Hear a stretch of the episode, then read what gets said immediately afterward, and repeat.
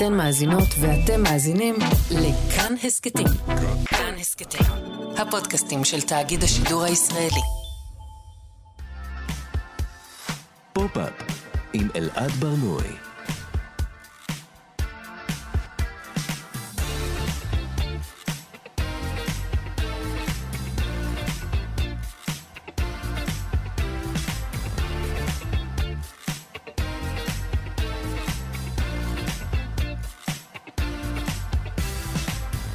שלום, בוקר טוב, כאן תרבות, אתם על פופ-אפ. בכל שבוע אנחנו מדברים כאן על התרבות שמעניינת באמת כל יום חמישי בשעה 10 ב-105.3 ב-104.9 FM. ניתן להזין לנו גם כהסכת באתר של כאן, ביישומון של כאן וביישומוני המוזיקה וההסכתים השונים. איתי באולפן טל ניסן שמפיקה את התוכנית, טכנאי השידור הוא מיכאל אולשוונג. שלום לכם, בוקר טוב. אני אלעד ברנוי, והיום מגיש את התוכנית לצידי איתי בן שמחון. שלום איתי. בוקר טוב. אה, אנחנו שומעים את איתי, רגע. הנה, עכשיו אנחנו נשמע אותו. איתי, בוקר שלום. טוב. שלום, בוקר טוב.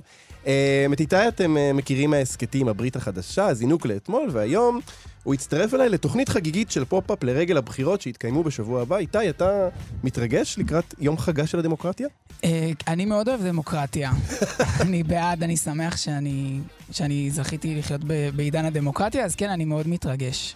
אנחנו נדבר היום על, ה... על הבחירות. מתוך הזווית, הזירה המרכזית שבה כולנו מתכוננים לבחירות וגם מכינים את עצמנו. אה, האינטרנט, במובן מסוים, יותר מכנסים של מפלגות, יותר מכיכר רבין, הפוליטיקה היום מתהווה ברשת. אנחנו נדבר על הזהות שלנו בהקשר של המפלגה שאנחנו בוחרים, נדבר על מיתוג ואיך הדבר הזה משפיע על המצב הפוליטי בישראל, אם בכלל. אה, נדבר על הפער בין מה שקורה בפיד שלנו ובין מה שקורה בשטח, ואפילו נציע הרכב ממש... ממשלה משלנו, יש למה לחכות. אה, אז אה, איתי, דיבר, אנחנו מדברים קצת באמת על העניין של איך אנחנו פועלים ברשת בהקשר פוליטי. אתה כותב פוסטים פוליטיים, אנשים שעוקבים אחריך יודעים למי אתה מצביע? לא, ממש ממש לא. אני שמתי לי למטרה לא לריב עם אנשים באינטרנט. אוקיי, וואו. אז אני לא כותב אה, פוסטים פוליטיים ואני לא כותב את הדעה שלי על טיילור סוויפט, כי את המעריצים של טיילור סוויפט אה, ירדפו אחריך עד, אה, עד לקבר, אז לא, אני לא כותב, לא כותב, גם אני גם, את האמת, לא קורא כמעט פוסטים פוליטיים ב, באינטרנט. אבל זה כאילו נראה, נכון, אנשים כל הזמן באינטרנט, ברשתות, נורא נורא עסוקים ב... ב... בלהגיד מה הם, מה הם חושבים על דברים בעולם. נגיד, אה, אני ביום-יום, אנחנו מדברים אחד עם השני, אנחנו מדברים על מלא דברים, סך הכל, פוליטיקה עולה מדי פעם, אני חושב, אבל איכשהו ברשת זה באמת תופס הרבה, הרבה מקום, אבל אני חושב שדבר שמאוד מעניין בהקשר של מה שקורה ב... ברשת, זה שיש כל מיני בחירות שאנחנו צריכים לעשות כדי להגדיר את עצמנו. אנחנו צריכים להגדיר אה, באיזה קבוצה אנחנו, הנה אמרת מקודם טיילור סוויפט, בעד או נגד, אה, ריאנו ביונסה, קרדי או ניקי, איזה קרדשיאן אנחנו הכי אוהבים, וזה כאילו אומר עלינו משהו, מה, למה אנחנו עסוקים בזה כל כך? תשמע, אני חושב שכאילו, א', זה, זה קבוצת שייכות, זה הקבוצת שייכות שלך, מאז ומתמיד היה כאילו, אנחנו מדברים על, על פופ, אז מאז ומתמיד היה מחנות, כאילו, ירדנה ועופרה, אה, בריטני וקריסטינה, מדונה ושר, תמיד היית צריך לבחור משהו, קודם כל, כדי לא להיות הדבר האחר, ואז זה הופך אותך יותר למ- למי שאתה. והיום גם בכלל הכל מעורבב, כאילו, אתה יודע גם את הדעות הרבה פעמים של, ה, של הזמרים האלה או של האנשים האלה, ואז אתה עוד יותר מוצא הזדהות איתם. אני רוצה, אנחנו מדברים על דעות של זמרים, אז אני רוצה שנקפוץ ישר ל- ל- לנושא הראשון שלנו, אה, וזה ההשתתפות של אה, כוכבי פופ, כוכבות פופ, בקמפיינים של בחירות, או בכלל אה, הבעת עמדה אה, פוליטית מצ- מצידם. איתי, מה, מה אתה אומר? אתה בעד? אתה נגד? אני בעד קודם כל שגם שיותר זמרות פופ יהיו מעורבות בפוליטיקה, וגם שיותר פוליטיקאים יהיו מעורבים בעולם הפופ. אוקיי. הם, הם, הם נראה לי די מנסים. הם מנסים, כן, יש הרבה תנועה בטיקטוק של פוליטיקאים, אבל אה, אני חושב שזה טוב. באופן אישי אני חושב ש... ואני גם, אני רואה איך הרבה אנשים מרגישים יותר שייכות לכוכב או לכוכבת, לזמרת פופ שלהם. וואלה, זה כיף לדעת שהבן אדם שאתה שומע במקלחת אה, גם תומך בזכויות, אה, בזכויות שלך כ- כהומו, כאישה, לא משנה מה, או לא תומך בזכויות שלך. אמ, לדעתי זה מעניין, אבל אז נכנסים ללופ, כי אז אומרים, את זמרת, מה את מתעסקת בפוליטיקה? תשאירי, ואני לא רוצה לדעת למי את מצביעה. כן, גם, גם כמובן שדבר יכול להיות uh, משברי, כשאתה נורא נורא אוהב אומן או אומנית, ואז אתה מגלה שהעמדה הפוליטית שלהם, למשל, מתנגדת לקיום שלך בעולם, זה יכול להיות רגע קצת קשה. לגמרי. um, אני רוצה שנשמע um, את אחד הקמפיינים בבחירות ה... שנויים במחלוקת נקרא לזה, מ-96, קמפיין של מרץ, אה, שהשתתפו בו זהבה בן ודנה ברגר. אה, לא, לא צעד מובן מאליו, בואו נשמע רגע, בואו נשמע את הדבר הזה.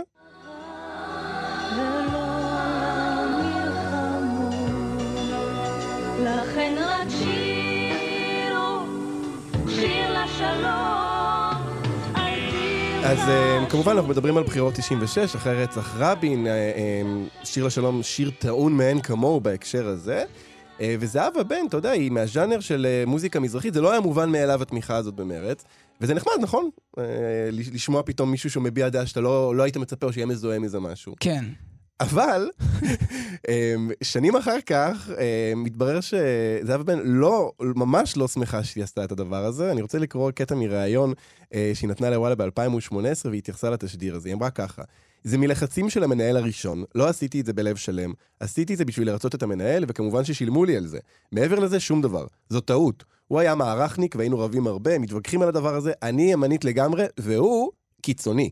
היו הרבה חילוקי דעות, המון שכנועים, קיבלתי תגובות שזה לא נכון לעשות את זה. ידעתי את זה מלכתחילה, ידעתי שיש לזה השלכות, לא ניסו לשכנע אותי עוד פעם, לא יעזו. וואו. נשמע שזהבה בן קצת מצולקת מה, מהרגע הזה שבו היא השתתפה ב, אה, בקמפיין בחירות. אה, צריך גם להגיד, אה, לאומנים אסור להשתתף בקמפיינים ממש, כלומר, הם יכולים להביע עמדה, יכולים להשתתף בזה, אבל להביא אומן לקמפיין אסור, אבל אתה יודע, זה, זה נכנס לאיזה מין... אנחנו מדברים על זה שיש לנו פלגנות גם ככה בעולם הפופ, אתה צריך לבחור בעד מי אתה. כן. ואז אם פתאום, אה, אה, אה, אתה יודע, אתה שומע את שרית חדד, או את עדן בן זקן מביעה עמדה פוליטית מובהקת, תומכת למשל בביבי, אתה יכול, אם אתה, נגיד, לא תומך בביבי, אתה יכול פתאום להגיד, וואלה, אני לא רוצה לשמוע את המוזיקה של עדן בן זקן. זה מה שקורה, נגיד, בארץ עם דואליפה, לצורך העניין, שמפרסמת... אה... אה, פוסטים אה, בעד פלסטין, נגד ישראל, כל אחד והפרשנות שלו לפוסט, אבל הנה, כאילו, זה גם מעניין כי בארצות הברית הרבה דורשים מהאומנים להגיד, כאילו למה אתם, יש לכם פלטפורמה, למה אתם לא משתמשים בה, ובארץ, ואני עכשיו גם אגיד פה את, את השם ז'אקו, ז'אקו אייזנברג, שהוא כאילו הדוגמה הכי קלאסית. מכוכב נולד, ז'אקו אייזנברג, ש... אמר אז כל מיני דברים נגד הצבא. ש... דבר... כן, או שהוא לא עשה צבא, זה באמת גם התוכן כבר לא כזה רלוונטי. נכון, ההתעסקות נכון. בפוליטיקה אצל אומנים בישראל היא לא כאילו, לא רוצים לדעת. כאילו... הוא בוטל הרבה לפני שזה היה באופנה לבטל אנשים. כן. הוא ממש, ו... הוא בוטל ברמות. הוא בוטל עוד לפני העולם, כאילו, הדיגיטלי, כאילו, הוא, בוט... הוא בוטל במציאות, כאילו, ברחוב. Uh, אני רוצה שנצא רגע uh, מקמפיינים של בחירות ונשמע uh, uh, שיתופי פעולה, נקרא לזה, uh, של אומנים עם, uh, עם פוליטיקאים. בואו נשמע את עדן בן זקן יחד עם uh, יושב ראש האופוזיציה uh, בנימין נתניהו, אז הוא היה ראש הממשלה. Uh, בואו נשמע את השיתוף פעולה שלהם.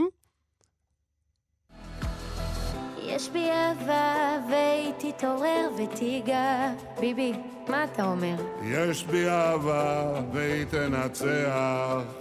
אוקיי, okay, אני, אני רוצה רגע להציף את התחושה המרכזית שעולה כשמאזינים לדבר כזה. באמת, בלי קשר לדעה פוליטית. קרינג'. וואי, אז אני אני מבין מה אתה אומר, אבל דווקא אני באתי להגיד, בלי קשר לדעה פוליטית, זה מרגש. אוקיי. כאילו, אני מבין את הקרינג', ברור, כאילו, גם המשפט ביבי, מה אתה אומר? כאילו, זה כזה, זה אישי מדי, כן. אבל... זה, זה, בעיניי זה אמריקאי, זה מגניב אותי כאילו לראות נשיא או, או ראש ממשלה, ושם זה הרבה יותר, כאילו, אתה רואה את הנשיא וג'ניפר לופז שרה לו שיר, כאילו, על uh, להיות לטינית בארצות הברית, זה מרגש, אין לנו רגעים כאלה בארץ. אה, אה, אני, אני רוצה בכל זאת להישאר במחוזות הקרינג', אני רוצה לשכנע אותך בזה. אתה יודע מה, דיברת על ארצות הברית, אז בוא נלך לדוגמה אמריקאית. אני רוצה לשמוע את המחווה של שר. Uh, לג'ו ביידן, היא שרה עליו שיר uh, לקראת הבחירות uh, uh, שלו מול טראמפ. Uh, בואו נשמע את זה.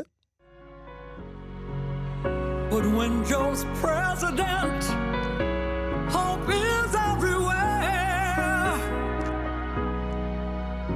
Troubles flowing, life will easy flow. Joe will keep us safe. That's all we need to know. אתה מבין? זה, זה קמפיין בחירות שיעבוד עליי. אני נגיד, בתור אדם שלא יפתח את העיתון ויקרא, ויקרא כאילו דעות וכאלה, שר שרה שיר ואומרת, Joe will keep us safe, אני שומע את זה ואומר, אני יודע מה אני שם בקלפי. לשיר הזה קוראים Happiness is a thing called Joe. אמ. אתה רואה, אני רואה שאתה לא משתכנע אה, בתיאוריה שלי לגבי הקרינג'. אנחנו נלך עכשיו על הדוגמה הכי קיצונית שיש מהזמן האחרון, שבוע שעבר. פנינה רוזנבלום Mm. אה, פרסמה שיר.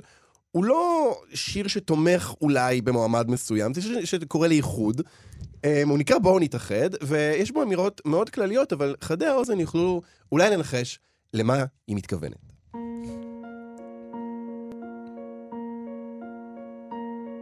מספיק עם השנאה, מספיק עם מלחמה, מספיק עם רק לא ביבי, כולנו רוצים ממשלה. די למפלגות שלא מקבלות דמוקרטיה, גורמות לבחירות אחרי בחירות, די למלחמות.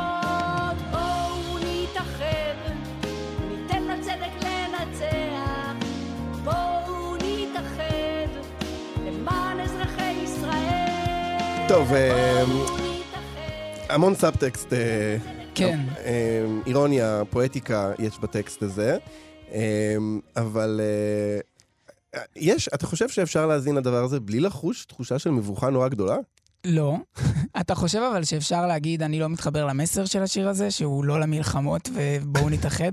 זה, אני חושב שיש פה גם, יש פה איזה רגע מאוד משונה, שהיא אומרת, אומרת אמירה מאוד מאוד ספציפית, נגיד די למפלגות שגוררות את, כלומר, היא ממש אומרת כאן משהו, די לגרור את הבחירות, ואז היא אומרת, די למלחמות. כן. כלומר, יש כאן אה, אה, משלבים שונים של מסרים פוליטיים שקצת עושים בלאגן, כלומר, אה, אתה יודע, אתה מאזין, אתה אומר בהתחלה, אוקיי, איחוד אני בעד, רק לא ביבי, אוקיי, נגיד, זה עמדה, ואז היא אומרת את המפלגות, ואז פתאום היא עדיין למלחמות, מה, אתה אמור להגיד לה, לא, אני, אני בעד מלחמה? לא, אני נגד. היא יוצאת מה- מהמיקרו אל המקרו בעצם. כן, כן. אבל אני כן רוצה להתעכב שנייה על, ה, על השאלה ששאלת בהתחלה לגבי האם, האם פופ צריך להתערב בפוליטיקה, ובאמת עכשיו, אחרי ששמענו את כל השירים האלה, זה באמת גורם לי להבין שיש אנשים שצורכים את הפוליטיקה שלהם אחרת. ואני כן חושב שפוסטים, לדוגמה, של כוכבות פופ, או של לאו דווקא כוכבות פופ, אבל אפילו, ואנחנו נדבר על זה גם בהמשך, אפילו הזדהות של מותגים עם עמדות פוליטיות, זה כן מגיע לקהלים. אני לדוגמה אחד מהם, שרוב הסיכויים שאני יותר אשים לב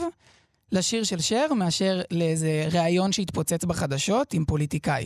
האם זה טוב או לא טוב, זה כבר פרשנות של כל אחד, אבל אני כן חושב שיש מקום למעורבות הזאת, ו... אמ, וזהו.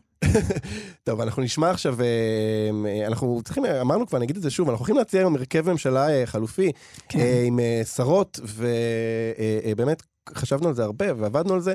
אה, אנחנו נשמע עכשיו שיר של ריאנה, אנחנו לא נגלה איזה שרה היא הולכת להיות, אבל היא הולכת לקבל תפקיד די בכיר. אנחנו נשמע את ריאנה ונחזור. פופ-אפ עם אלעד ברנועי. כאן תרבות, אתם על פופ-אפ, איתי באולפן איתי בן שמחון, ואנחנו בתוכנית חגיגית לרגל הבחירות. הרבה ממה שאנחנו נדבר עליו היום בתוכנית זה זהות. זהות בהקשר פוליטי, בהקשר מעמדי. אה, זהות זה דבר שאנחנו מבטאים אותו בהרבה דרכים, אה, מכוננים את הזהות שלנו ברשת אה, לעיתים קרובות. ואנחנו הולכים עכשיו לדבר על הדבר הזה, על זהות מעמדית, על זהות צרכנית. ואיתנו על הקו המשוררת תהל פרוש, שכותבת דוקטורט בנושא ניאו-ליברליזם בספרות, בספרות העברית החדשה. שלום תהל. שלום אלעד, בוקר טוב. בוקר טוב. תהל, אני רוצה לשאול אותך, מה זה זהות מעמדית? אמ, זהות מעמדית אה, היא זהות בעצם שמשייכת אותנו, וזה מאוד מסובך היום, אוקיי? זאת אומרת, אני, אני חייבת להתחיל ולהגיד שזהות מעמדית לפני מאה שנה היא לא הזהות המעמדית שיש היום. אוקיי. אבל היא משייכת, היא משייכת אותנו לאיזושהי קהילה שהתנאים החומריים שלה דומים לאלה ששלנו.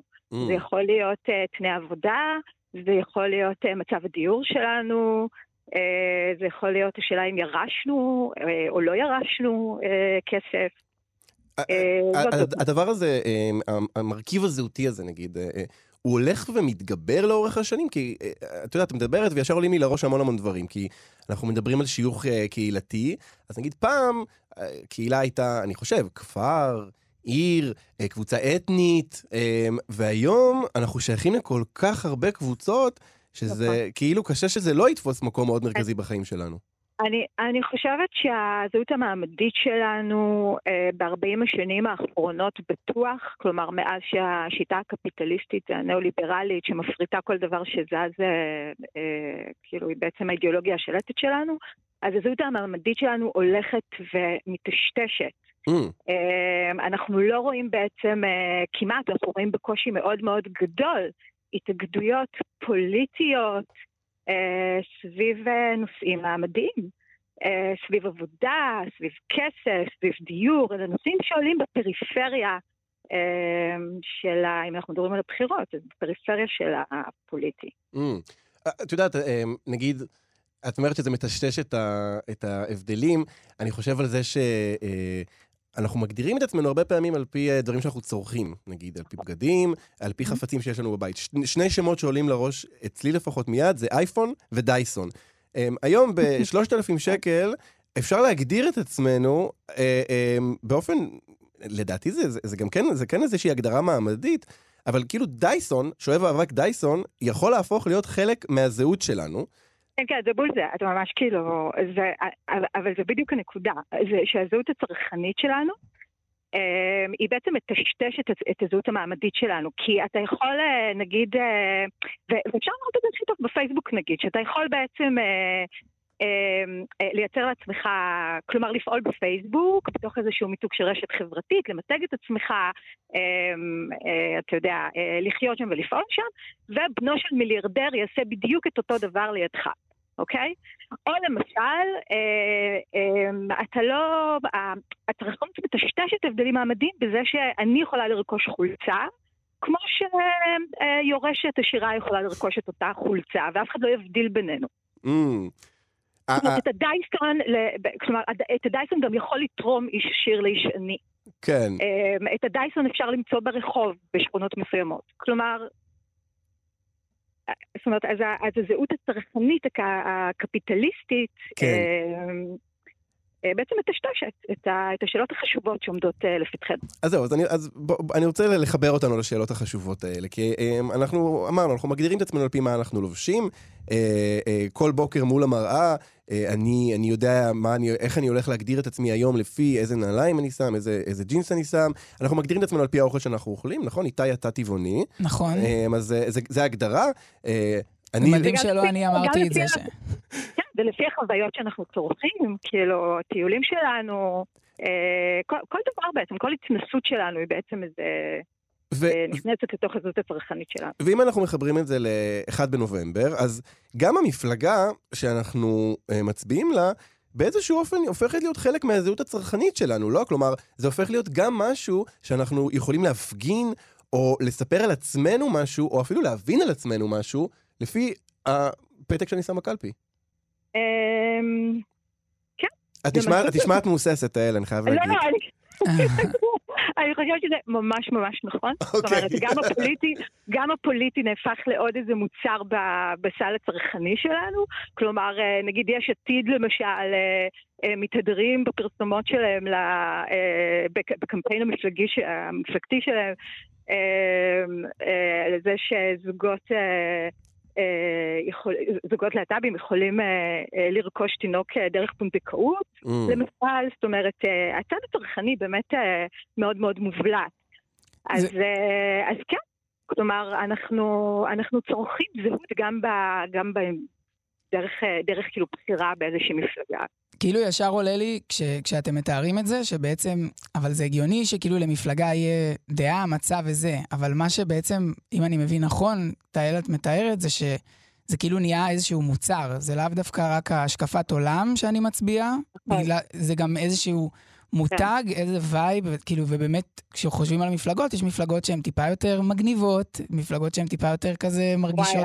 וואי, אל תגיד לי איזה מפלגה יותר מגניבה.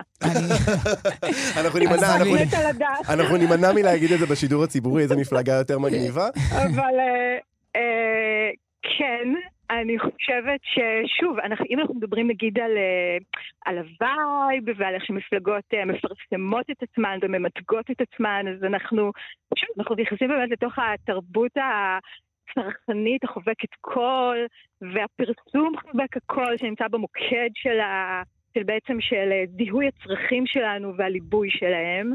אמ, ומה שאנחנו נותרים איתו, ואני חושבת שהתחושה החלולה הזאת היא משותפת להרבה מאוד אנשים בישראל. יש הבדל, אני חושבת, בין קבוצות שונות. אני חושבת שהציונות הדתית אה, אה, שונה מאוד מליברלים חילונים למשל, אה, Mm. בהקשר הזה. כלומר, כן, הם כן פועלים, או ה... לא יודעת מה, או, או נוער הגבעות.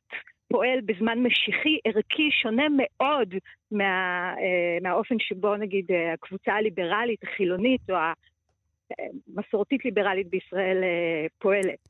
מעניין אותי אם אפשר לעשות ככה באווירת האינטרנט איזשהו שאלון אה, BuzzFeed כזה של אה, אדידס או נייק, אייפון או סמסונג, סופר-פארם או בי, אה, צם ביום כיפור או לא, ו- והתוצאה באמת תהיה לפי אבל, הדבר... אבל בטוח אפשר, כלומר, ל, לכל, כן, אני לא רוצה כן. להישמע קונספירטיבי, אבל האלגוריתמים האלה הרי יודעים הכל על כולם. כן. נכון. אז- לקחת את סך הדברים האלה כדי שיגידו יגידו לנו למי יצביע, פשוט צריך לסמוך על זה שהם אומרים לנו את האמת. יש אבל- פילוחים, אנחנו יודעים שיש פילוחים, אה, כלומר היה גם את השערורייה הזאת אה, אה, בבחירת, ב- ב- בבחירות של טראמפ, כאילו, שכחתי עכשיו איך קוראים לחברה הזאת שעשתה את הפילוחים האלה, של אה, פרסומות ממוקדות ושינוי, אה, אה, וכאילו, והטיית אה, הטיית אמת אני חושב בכל מיני שזה אופנים. קיימברידג', נכון? מדובר על... אה, נכון, משהו, כן.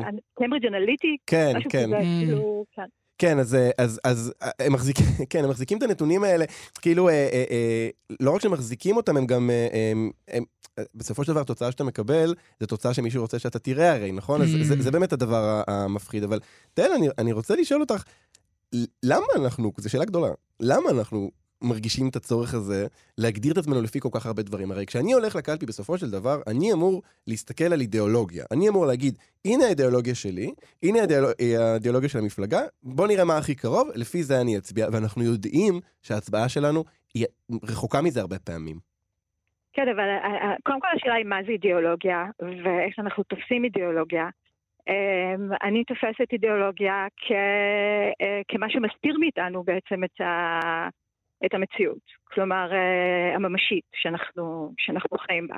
כלומר, Mm. אידיאולוגיה היא סוג של מסך, היא סוג של מסך שממשטר אותנו לתוך כל מיני אמ, אינטרסים אה, אה, שאנחנו לאו דווקא בחרנו בהם. לא, זאת אומרת, אנחנו קמים עם, ה, עם ההסכמות האלה לכאורה כל בוקר, אנחנו מסכימים כאילו על השיטה של הכסף, Mm. למרות שהוא דמיוני לגמרי, אנחנו מסכימים על כל מיני דברים מראש, כאילו, בלי שבאמת נתנו את הסכמתנו אליהם, וזאת האידיאולוגיה. Mm. אה, האידיאולוגיה השלטת היום היא אידיאולוגיה, אה, אה, אתה יודע, שכאילו אין עליה עוררין, היא כמו כוח טבע, זו אידיאולוגיה של שוק חופשי, תחרות חופשית, אינדיבידואליזם קיצוני. נכון. אמ, האם זאת, אה, זאת, אה, כן, מפלגות בישראל ברובן מייצגות את האידיאולוגיה הזאת נאמנה, בשינויים מינוריים. Um, אנחנו צריכים לסיים, אבל אני, אני חייב להגיד שאני לוקח מהדברים שלך, תהל, את ה... אה, איזשהו שחרור מסוים לגבי um, הבחירה במפלגה. כלומר, בסופו של דבר, um, אני ניסיתי לסמן כאן איזה מין um, הצבעה אמיתית. אידיאולוגית, כלומר, את האמת שלי, לעומת ההצבעה הזו שמבוססת על, אה, על מיתוג ועל אה, מימים באינטרנט, אני מרגיש שהפער ביניהם הוא, הוא, הוא גדול, אה, הוא קטן משחשבתי אחרי השיחה הזאת כן. איתך. תהל פרוש, תודה רבה לך על השיחה הזאת. תודה לכם, להתראות. ביי ביי. פופ-אפ עם אלעד ברנועי. כאן תרבות, אתם על פופ-אפ, איתי באולפן איתי בן שמחון, ואנחנו בתוכנית חגיגית לרגל הבחירות. אנחנו ממשיכים לדבר על הזירה שבה נדמה שכל מה שקשור לבחירות קורה, וזה הרשת, האינטרנט. מוזר קצת לדבר על הרשת כדבר שקיים בעולם, כי אנחנו כל הזמן שם. ברגע זה ממש איתי מחזיק את הטלפון שלו ביד, אנחנו מחוברים כל הזמן, ועדיין המקום שבו אנחנו מדברים, שבו אנחנו מבטאים את עצמנו, אה, שבו אנחנו מכוננים את הזהות הפוליטית שלנו, הוא הרשת. ואיתנו, כדי לדבר על כל הדבר הזה, ליאור זלמנסון, שהוא חוקר אינטרנט, מרצה בכיר בפקולטה לניהול על שם קולר באוניברסיטת תל אביב. שלום ליאור. בוקר טוב, שלום בוקר לכם. טוב. אז ליאור, היום אנשים, אה, אה, נדמה שכולם מאוד מאוד פוליטיים. הרשת היא, היא תמיד הייתה מין מרחב כזה שאנשים אוהבים לבטא מחשבות פוליטיות ולהיות מאוד פוליטיים בו? אז זהו, שלא. כלומר, הרשת ש... אני לא יודע מתי אתם קיבלתם את האינטרנט, אבל כל מי שזוכר את האינטרנט של שנות ה-90 לדוגמה, התחילתה, תחילתו של האינטרנט הביתי, ה-www, מה שנקרא, אה, זוכר רשת אחרת לגמרי, זוכר רשת שבו אנחנו נמצאים במצב כל הזמן של פנטזיה.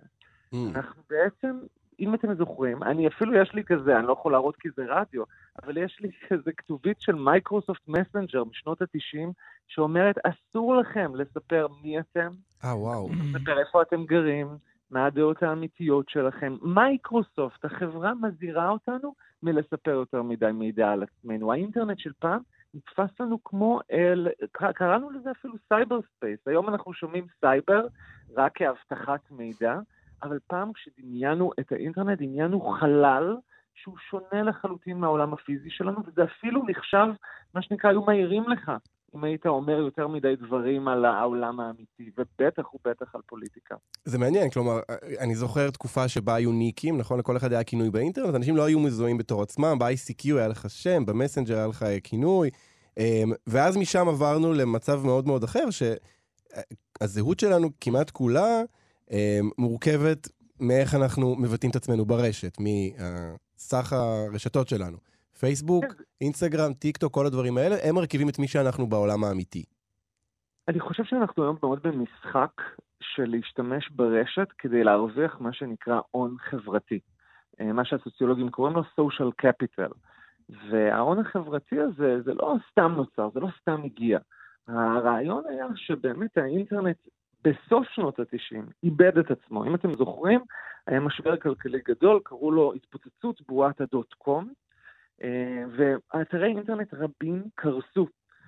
והאינטרנט חיפש את עצמו כמה שנים, ומצא את עצמו בתור מה שלאחר 2005 כבר קראו לזה Web 2.0 או המדיה החברתית. הרעיון היה שבואו נגרום לאנשים לספר כמה שיותר על עצמם, למצוא את החברים שלהם. אתם בטח אולי זוכרים שבאמת איפשהו בתחילת שנות האלפיים התחלנו לחפש את החברים שלנו בשמות באינטרנט ולציין מי חבר של מי. לפני פייסבוק אגב, היה את חבר'ה בישראל, היה את mm. בארצות הברית. מקושרים, בואו בוא ניתן נכון. כבוד לאתר ש... מקושרים כמובן. היה פה, לפני כולם. ושימו לב, המודל העסקי משתנה. פתאום האינטרנט, או אתרי האינטרנט כמובן, לומדים להרוויח מהמידע האישי שלנו. לומדים להרוויח מלהבין מי זה מי, ולתת להם את הפרסומות הרלוונטיות ולאסוף את המידע לחברות צד ג', אז עולים כל המודלים של גוגל ופייסבוק אה, דאז, ו, ובעצם עד ימינו בטיקטוק, המודל הזה לא משתנה, והמודל הזה תלוי בכך שנגרום לך למצוא אנשים דומים לך ולדבר כמה שיותר על הדברים שמעניינים אותך במציאות הפיזית. אה, זה אני חושב השלב השני היה של האינטרנט, אבל היום אפילו הלכנו צעד אחד רחוק, נראה שכאילו כל המציאות הפוליטית קורית באינטרנט. זהו, כי ליאור, אתה, אתה אומר, אנשים מדברים על דברים שמעניינים אותם, אבל אף אחד שאני מכיר לא מדבר על פוליטיקה כל כך הרבה כמו שאנשים אוהבים לדבר באינטרנט. כאילו כל היום אנשים כותבים דעות פוליטיות, אבל ביום יום אנשים מדברים על דברים אחרים לגמרי. מדברים על החלב שהם קולקל בקפה, ועל מה קרה במעלית אתמול שהם אה, אה, עלו לקומה שלוש, ועל כל מיני דברים ממש אחרים לגמרי. איך הפכנו לזה שכאילו האינטרנט הוא, הוא המקום שבו כל אחד צריך לסמן מהו פוליטית? אני חושב שיש פה רצון מאוד מאוד גדול למשוך אליך את התשומת לב. פוליטיקה היא אחד הדברים הכי divisive, כלומר הכי מפלגים אותנו. הרעיון הוא שאם אני מזדהה פוליטית, אני כבר משמח וגורם ללייקים של השבט שלי, ומצד שני מכעיס את השבט השני. דבר מאוד מאוד מובחן פוליטיקה. יש דרכים נוספות לעשות את זה, כל מיני סוגים של פרובוקציות, אבל פוליטיקה תמיד הייתה דיון פרובוקטיבי, ואנחנו מכירים את זה כמובן מארוחות השבת, שבהם הדוד מעלה את הדעה הפוליטית הקיצונית, והנה כל השולחן מתלאה. אז אני חושב שהאינטרנט הוא בעצם בבואה של, של שולחן השבת הזה.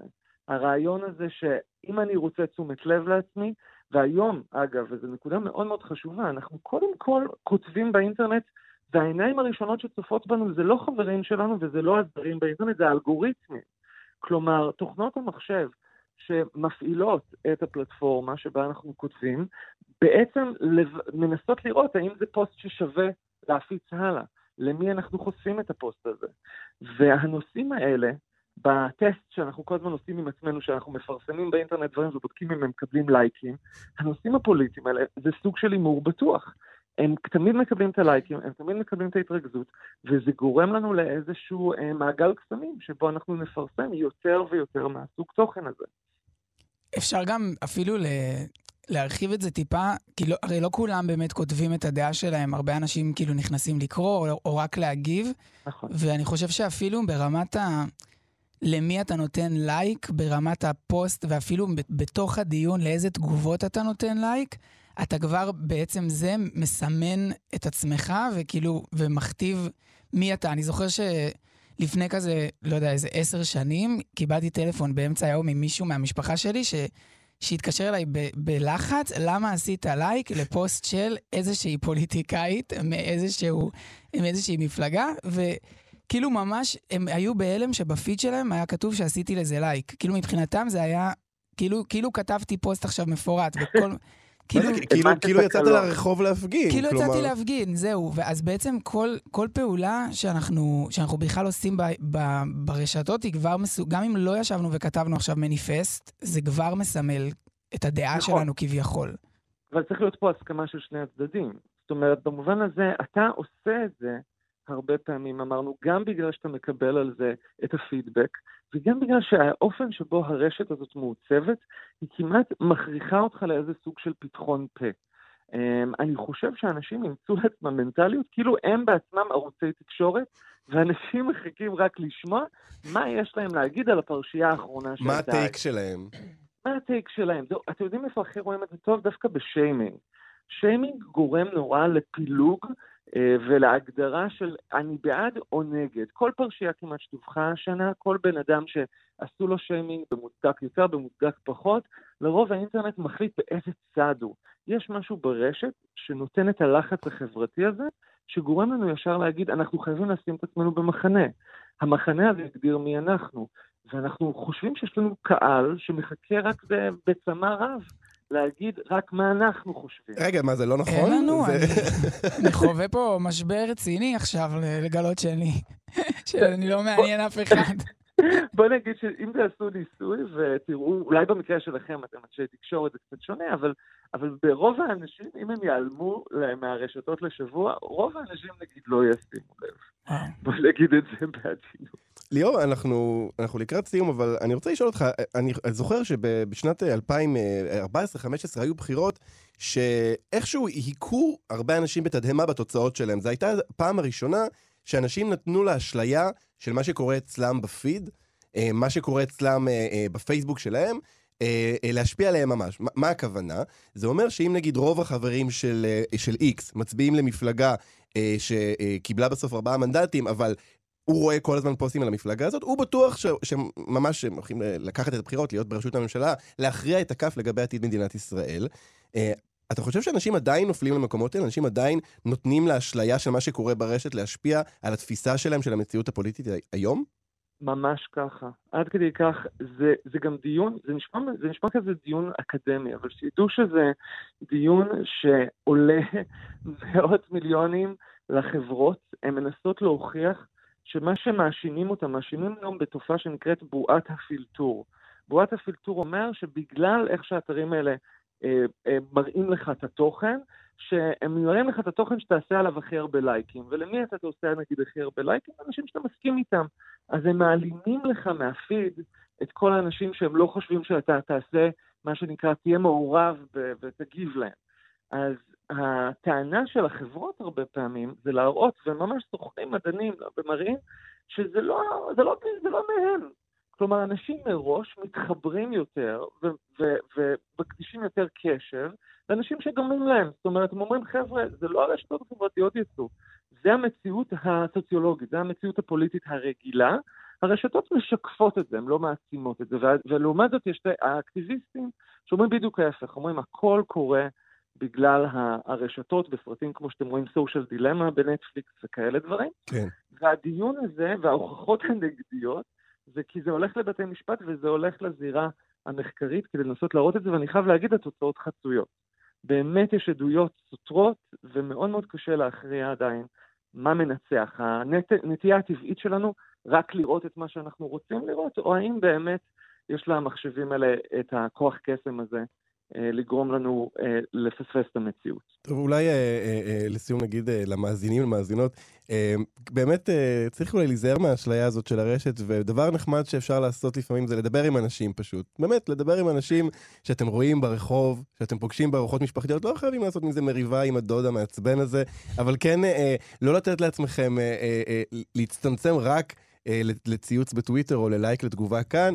אה, טוב לא יצא מזה, אה, והפתעות אנחנו אף פעם לא אוהבים, אז, אז זו ההמלצה, זו ההמלצה שלנו, שלנו אליכם. ליאור זלמנסון, תודה רבה לך על השיחה הזאת. תודה רבה לכם. להתראות. פופ-אפ עם אלעד ברנועי. כאן תרבות, אתם על פופ-אפ, איתי באולפן איתי בן שמחון, ואנחנו בתוכנית חגיגית לרגל הבחירות. אנחנו מתמקדים היום באמת אה, בהקשרים זהותיים, אה, בהקשר של הצבעה, אה, פוליטיקה באינטרנט, ואנחנו הולכים לדבר עכשיו על תופעה מאוד מעניינת, וזה האופן שבו פוליטיקאים ממתגים את עצמם, מנהלים את עצמם, או שמישהו אחר עושה את זה בשבילם, ואיך הדבר הזה משפיע על ההצבעה שלנו. ואיתנו לעזור לנו עם כל הנושא הזה אדיר פטל, שהוא ניהל מחלקות social במשרדי הפרסום הגדולים בארץ, היום הוא מנהל מדיה ופרויקטים במשרד הפרסום אלזי, ונוסף לכל זה, הוא גם סטנדאפיסט. שלום אדיר. היי, מה נשמע? בסדר גמור. אדיר, תגיד, אם עכשיו אה, אני אה, אה, פוליטיקאי, ואני מקים מפלגה, ואני בא אליך ואני אומר לך, אני רוצה שתהפוך אותי לדבר הלוהט הבא. מאיפה אנחנו מתחילים? יואו, שמעת על הדר מוכתר? זה ממש. אוקיי. אחלה מצוין, אה, להיות הדבר הלוהט הבא. לפעמים זה לא הדבר הכי טוב להיות הדבר הכי, הכי לוהט, זה כאילו... קודם כל, אני ממש מתרגש שהזמנתם אותי, תודה רבה. אני לא ידעתי אה, שזה קיים, אה, פודקאסט בשידור חי, זה... כן, אה, מעניין אגב אם המאזינים יודעים שהוא בשידור חי, יש, אה, אני תמיד חושב שיש את המאזיני הרדיו ומאזיני הפודקאסט, עכשיו איחדת ביניהם, אבל אדיר, אתה חושב שמה שהדר מוכתר עושה זה פיצוח או שזה בדיחה?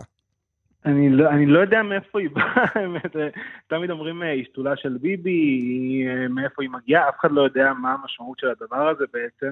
היא מועמדת לריאליטי עתידי, היא מנסה להתקבל להישרדות, אף אחד לא יודע מה קורה שם. אה, מה שהיא עושה זה באמת לא ברור, כאילו בוא נסתכל על, הפוליטיקאים האמיתיים, בוא נגיד את זה ככה. אוקיי, אז, אה, אני רוצה לעבור לדוגמה אחרת, אני רוצה לעבור לזהבה גלאון, אה, יושב ראש כן. מרצ. אתה יודע, מרצ מפלגה עם תדמית מסוימת, אליטיסטית, אשכנזית, מנותקת, מפלגה של פעם, של כזה ועדים, מפלגה שמאוד לא קשורה למה שמגניב ולוהט. ואיכשהו היא הפכה להיות קווינזי, היא הפכה להיות המלכה של האינטרנט, היא הפכה להיות מצחיקה ומגניבה וחדה, ולהצביע למרץ כאילו נהיה, בעיני רבים, דבר מגניב לעשות. איך דבר כזה קורה? לא, להצביע למרץ פעם היה דבר מגניב לעשות, לפני שהם ניסו לעשות את הדבר הזה. אם הדבר הכי מגניב, ש, ש, ש, הדבר הכי לא מגניב שאפשר לעשות באינטרנט זה להגיד אני מגניב, וזה מה שזהבה גלאון עשה. זה, זה כאילו פחות קווין זי ויותר, אה, אתם זוכרים את התקופה שזהבה בן ניסתה לעשות אה, זהבה עם וי? אה, עם זי, עם וואי, עם וי, זה היה עם וי? אני מאוד אהבתי את המיתוג הזה. אני חייב להגיד, זה היה בזהב, זה היה יפה. זה ממש מרגיש ככה. אבל אתה לא. חושב שזה, כן, אתה חושב שזה לא יביא לה אה, עוד מנדט? זה לא יביא לה הרבה מצביעים הדבר הזה? זה תופעת אינטרנט? של הצעירים, הם כאילו, הם עשו שיר, אז הם ראיתם את השיר שהם אה, חיברו.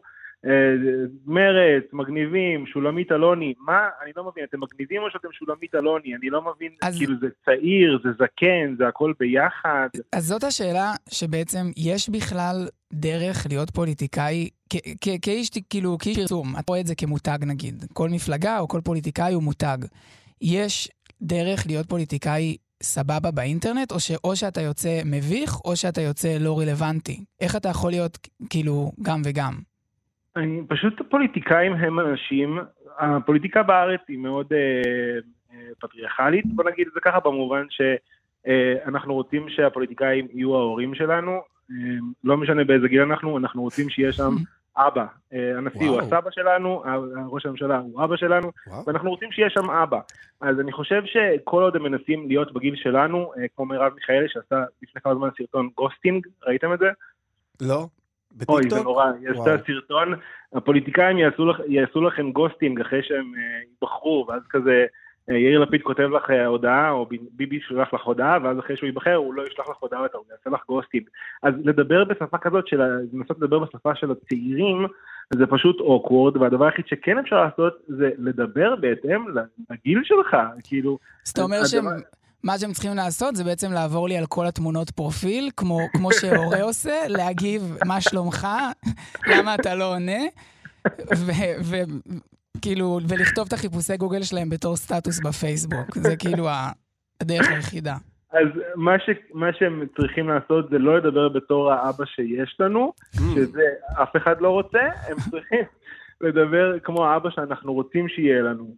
אוקיי. אני חושב שמי שעושה את זה טוב זה יאיר לפיד. יאיר לפיד, הוא לא אומר, אה, זה הם ככה והם ככה, כמו שהעבודה ומרצ וכל החרדים והדתיים עושים, כולם מנסים להשליך אה, את התנועה שלהם על המפלגה השנייה ועל הצד השני של הזה, ולהראות, זה בעצם ארוחת שישי בבית שלנו, כאילו Mm. ה- ה- מה שהמפלגות האלה עושות, ומה שאנחנו רוצים זה מישהו שיהיה אבא כמו שאנחנו רוצים שהוא יהיה, שהוא פשוט יכתוב דברים מפשרים, דברים שהם כאילו אבא של כולם, בוא נגיד את זה ככה. אני רוצה רגע, אבל אני רוצה רגע להניח כאן משהו על השולחן. אנחנו מדברים על אבא, אמ, אבל מה עם אימא?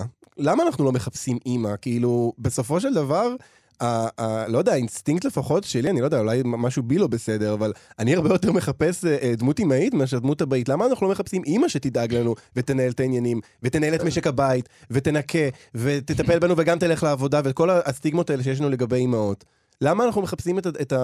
כאילו, למה- אנחנו הפנמנו את זה כל כך חזק? את הקמפיין שהיה אמור להביא לזהבה גלאון באמת עוד ארבעה מנדטים, אבל היא לא, היא לא עושה את זה, כי היא רוצה לדבר על הצעירים התל אביבים. אה, כן, אתה חושב שאם אם זהבה הייתה הולכת על אני, אה, כאילו, באיזושהי דרך מרומזת, היא הייתה מוציאה חלות מהשולחן? תחזירו את הקופסאות. ביום ש... בשבת? כן, אתה חושב שקמפיין כזה היה מביא לזהבה יותר אה, מנדטים? לא, לא בהכרח אבל צריך שתהיה אימא אשכנזית או אימא מזרחית, או אפילו לא חייב להיות תפקיד מגדרי פה, אלא משהו שבאמת מבין ומכיל והוא אחראי. אנחנו Mm. רוצים שהם יהיו אנשים אחראיים, ואנחנו לא רוצים שהם יעשו לנו שירים מגניבים ויגידו למה כולם לא בסדר חוץ מהם, אלא יגידו למה כן יש דברים שהם בסדר במה שאנחנו עושים ואנחנו באים לשמור עליכם. כולם רוצים שהפוליטיקאים ישמרו עליהם, ומה הפוליטיקאים עושים? מראים למה הכל גרוע, וזה בעצם מדרדר את השיח. אה, וביבי כאילו כמובן הוא הדוגמה הכי גרועה לזה. שלא לדבר על סמוטריץ', שפשוט, אה, אני לא רוצה להגיד את השם של החבר שלו, אה, נמנע, אה, אבל זה, זה פשוט באמת, זה כאילו הצל, אה, פי אלף הצל, זה, זה מה שקורה שם כרגע. אה, אני רוצה, אדיר, אנחנו צריכים, אה, אנחנו ממש צריכים לסיים, אבל אני כן רוצה להצטרף לקריאה שלך אה, על המילה אחריות, אה, ואני באמת חושב שכל הפוליטיקאים, אני היום ממש בעמדה חינוכית, אני מרגיש כלפי המצביעים וכלפי הפוליטיקאים, אני הולך עם זה. קצת אחריות, קחו עלינו אחריות, כמו אבא, כמו אימא, אנחנו בסך הכל רוצים שתעזרו לנו, שתטפלו בנו, שתדאגו לנו. אנחנו לא צריכים שתעשו סרטונים בטיקטוק, אנחנו לא צריכים שום דבר, פשוט קחו קצת אחריות. אדיר פטל, תודה רבה לך על השיחה הזאת. היה כיף, ביי. להתראות. פופ-אפ עם אלעד ברנועי. טוב, אנחנו ממש לקראת סיום התוכנית. אה, איתי בן שמחון ואני היום אה, דיברנו על, אה, על ממשלה ועל הכנסת ועל בחירות ועל זהות ועל המון המון דברים. אבל עכשיו אנחנו הולכים אה, לקבוע עובדות בשטח. אנחנו הולכים עכשיו... לקחת אחריות. לקחת אחריות, בדיוק. אה, ואנחנו הולכים להציע אה, אה, הצעה להרכב ממשלה חלופי. ממשלת פופ-אפ, אה, אם תרצו. אה, בואו נתחיל.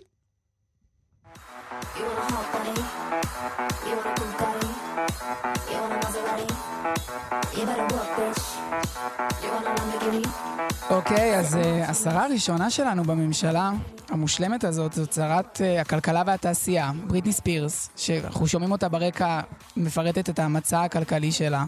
לעבוד, אתה רוצה אוטו, אתה רוצה גוף, אתה רוצה זה, תעבוד. כאילו, היא כן קפיטליסטית, אין מה לעשות. שוק חופשי. שוק חופשי, אבל אה, היא כן מראה פה אחריות, היא אחריות אישית. לוק- לוקחת אחריות. אה, שרת הכלכלה והתעשייה בריטני ספירס, בואו נמשיך. Pictured I was driving home to you. And I know we weren't perfect, but I've never felt this way for no טוב, כל שר או שרת תחבורה צריכה שיהיה לה רישיון נהיגה. אוליביה רודריגו, Driving License, אותך אנחנו ממנים לשרת התחבורה שלנו. אה, אנחנו בסך הכל רוצים... דוגמה אישית. דוגמה אישית, בדיוק. אוליביה רודריגו, שרת התחבורה, ואנחנו ממשיכים למינוי הבא.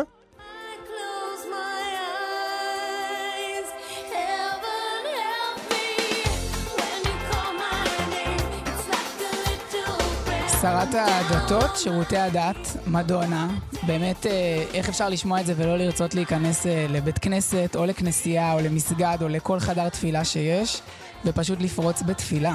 שירותי הדת, השרה לענייני דתות, איך שלא תקראו לזה, מדונה, קיבלה את המינוי, אה, אנחנו מאוד מאוד בעדך, ואנחנו ממשיכים למינוי הבא. What you get is what you see.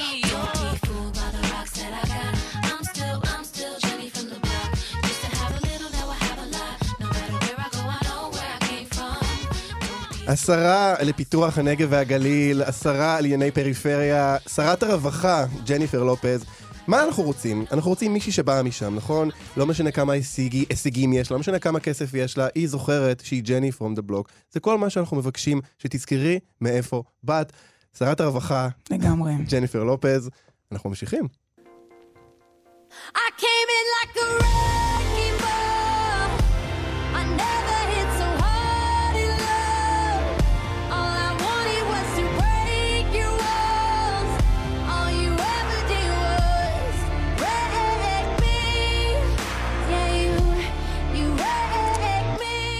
שרת הבינוי, מיילי סיירוס, באמת גם, כמו במקרה של אוליבר רודריגו, מישהי עם ניסיון, מישהי עם דוגמה אישית, מישהי שעלתה על טרקטור בחיים שלה, ויודעת מה זה לבנות וגם להרוס. כן, שרת הבינוי והשיכון שלנו צריכה לדעת שלפעמים בשביל לבנות צריך להרוס, צריך לשבור מהיסוד, מהמסד אל הטפחות. אה, מיילי סיירוס, ברכות על המינוי, שרת הבינוי והשיכון.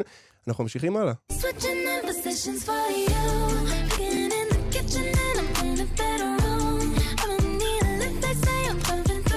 טוב, אה, בכל ממשלה אה, צריך גם אה, שרה ללא תיק, שרה שעוברת בין מפלגות, שרה שמזגזגת, שרה שלא נכנעת לתכתיבים, תכתיבים. אריאנה גרנדה, Positions, היא לא תיתן לנו להכתיב לה איזה תיק. היא עושה הכל, היא עוברת בין. לבין. השרה ללא תיק שלנו בממשלת פופ-אפ היא אריאנה אריאנה. גרנדה, ואנחנו ממשיכים לתפקיד החשוב הבא.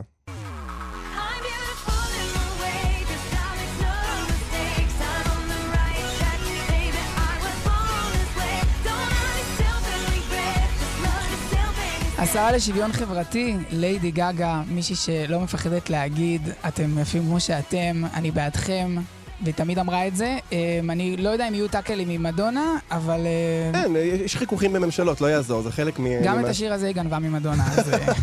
אה, הם ידעו, הם ידעו לעבוד ביחד. אנחנו ממשיכים למינוי הבא.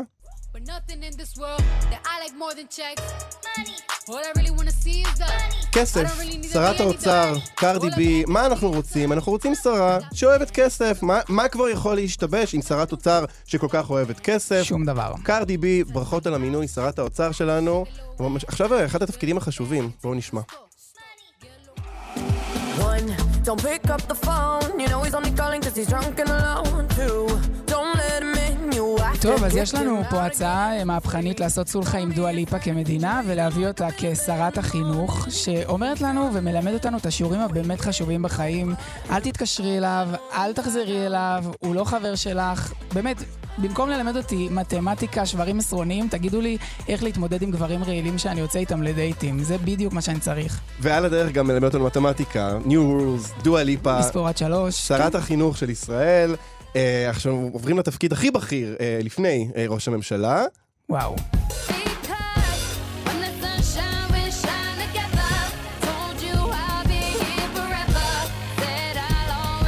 טוב. שרת הביטחון, אה, ריאנה, שחוץ מזה שהשיר הזה הוא בעצם המפרט הטכני לכיפת ברזל, אמברלה, שנמצאת מעלינו ושומרת עלינו, אה, ריאנה, מישהי שאתה יכול לדעת שתשמור עליך, מישהי שמשרה ביטחון, ואין, אני מאמין לה, להכל. אין מישהו שירצה להסתבך עם ריאנה, שרת הביטחון, עליי עם השרה ביטחון, אני יכול להגיד, אנחנו הגענו למינוי החשוב ביותר, אה, ראשת הממשלה. אה, בואו נשמע מי זאת.